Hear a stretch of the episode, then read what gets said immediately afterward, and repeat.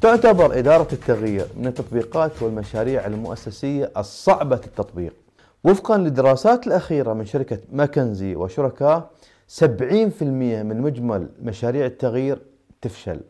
وهذا يرجع طبعا للصعوبات المتعلقة بإدارة المقاومة والتعامل أو الموازنة ما بين مصالح الموظفين والكيان المؤسسي. أيضا بسبب عدم كفاءة الطريقة اللي تعامل بها المدراء مع التغيير.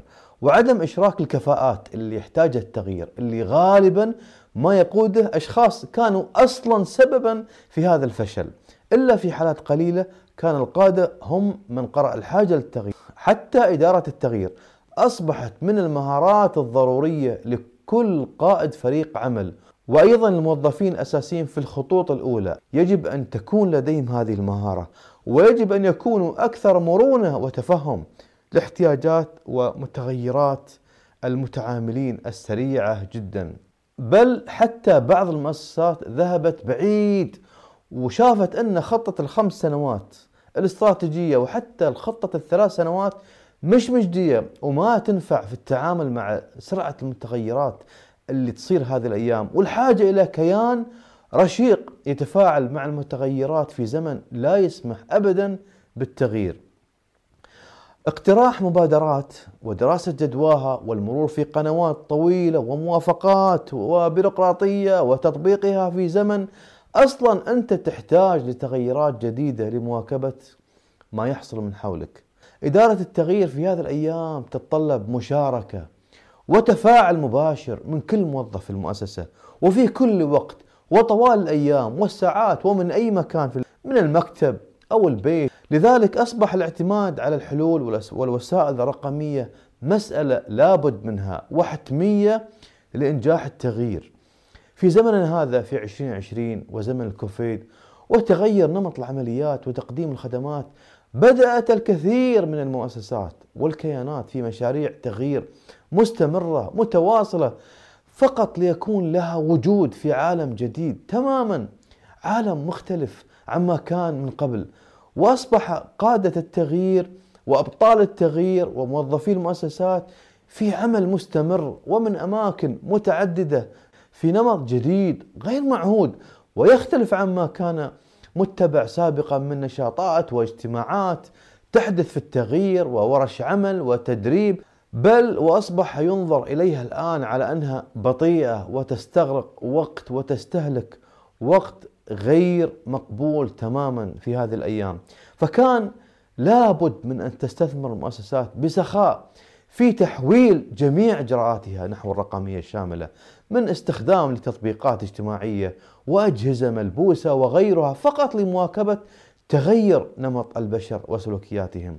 أصبح التغيير يتسم الآن بالسمات الشخصية بحيث أن التواصل أصبح أو بحيث أن التواصل لابد أن يكون مباشر مع الجميع حتى الأخبار والبيانات والداشبورد للتغيير والأرقام أصبحت آنية ومتاحة للجميع عكس ما كان يحدث سابقا من سرية وكتمان للمعلومات بين فرق التغيير الرئيسية.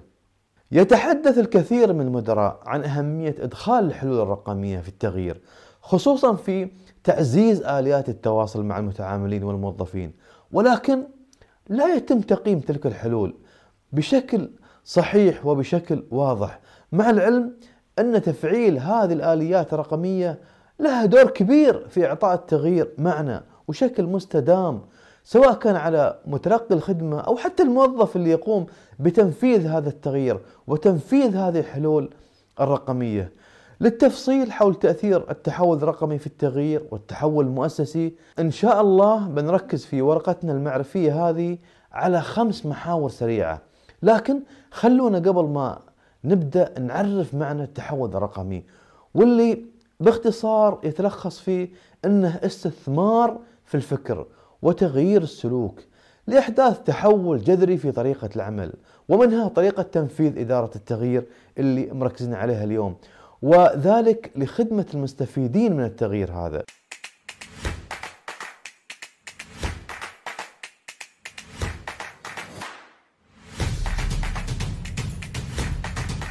اولا تأثير التحول الرقمي في وصول التغذية الراجعة، الفيدباك بشكل سريع ومذهل كلما جاءت بيانات التغذية الراجعة والملاحظات في وقتها أثناء التغيير والتحول المؤسسي كلما كانت القدرة عندنا على التصحيح أكبر وأسرع وبالتالي تزداد عندنا فرصة النجاح وتعديل المؤشرات وعكسها بالشكل الصحيح على المشاريع وعلى عمليات التغيير خصوصا لو كانت هذه المؤشرات مالية حيث أن المؤسسة وعبر تواصل إلكتروني أو رسالة من موظف صغير بعيد عن الإدارة أو حتى بعيد جغرافيا عن المركز الرئيسي الهيد أوفيس أو متعامل ابدا انزعاج أو عدم رضا من فرع من خدمة قدمت لفرع للشركة في مكان بعيد أو برنامج تطبيق إلكتروني نحصل منه على معلومة سريعة نقدر نتجنب هذه المليارات من الخسائر.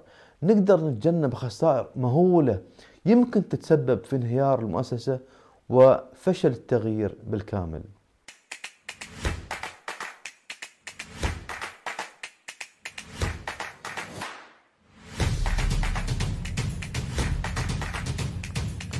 ثانيا تخصيص التجربة. المقصود بتخصيص التجربة هي فلترة كل المعلومات الواردة من الأنظمة الرقمية لكل مستخدم أو طرف على حدة في عملية التغيير.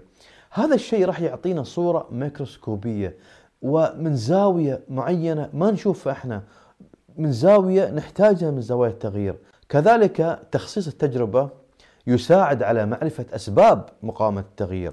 وتحفيز الفرد مباشرة وكذلك وكذلك تقديم ما يحتاجه بالضبط. الأمر اللي يخدم عملية وضع الأولويات بالشكل الصحيح أو تأخير أو تقديم ما يخدم تسهيل تقبل الناس وتسهيل مقاومة الناس لهذا التغيير.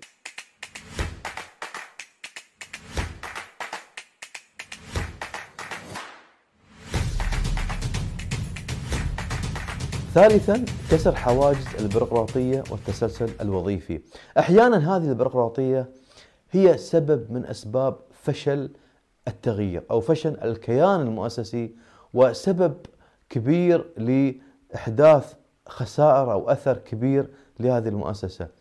مسألة الوصول إلى الأفراد داخل بعض الإدارات هي أشبه بعملية التسلسل خلف الخطوط هو العمليات الفدائية خصوصا عند بعض المدراء الذين يتسببون ربما في قتل بعض المواهب لديهم.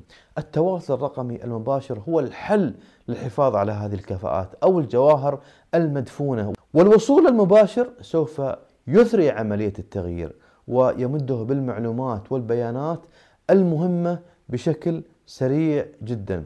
طبعا نحن ما نسوق هنا لتمرد أو أو عدم احترام للمدير المباشر لكن أحيانا وخصوصا في الحالات الحرجة أو المراحل الحساسة للتغيير يحتاج الموظف البسيط الوصول بسرعة لمتخذ القرار لإنقاذ حياة المؤسسة.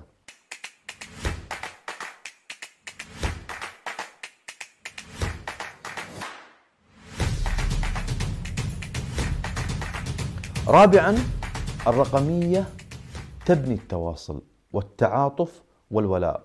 في زمن التباعد والعمل عن بعد وزمن المؤسسات المتعددة الأفرع والعابرة للقارات أعطت الرقمية دافعا كبيرا للموظف أن يعمل بالقرب مع من يحب وفي أي وقت يحب وفي أي مكان يحب. أصبح من السهل جدا أن تعقد المؤسسة اجتماعاتها وتناقش كل المستجدات في التغيير وخطوات عملية التغيير والتطوير والتدريب وبكل أريحية وأصبحت عملية توزيع المهام عبر برمجيات تضمن متابعة تنفيذ عمليات ومشاريع التغيير بكل سهولة ويسر. وكذلك مشاركة الزملاء في المهام والآراء كل ذلك صنع مجتمعات مصغرة داخل المؤسسة وبشكل إيجابي تتواصل فيما بينها بسهولة بالغة. هذا التقارب الشديد مع المدراء والزملاء وتشارك البيانات ومؤشرات الأداء والمسؤوليات والأدوار عزز روح الانتماء والولاء للأفراد داخل المؤسسة بصورة ما كانت ستحصل لولا وجود التحول الرقمي.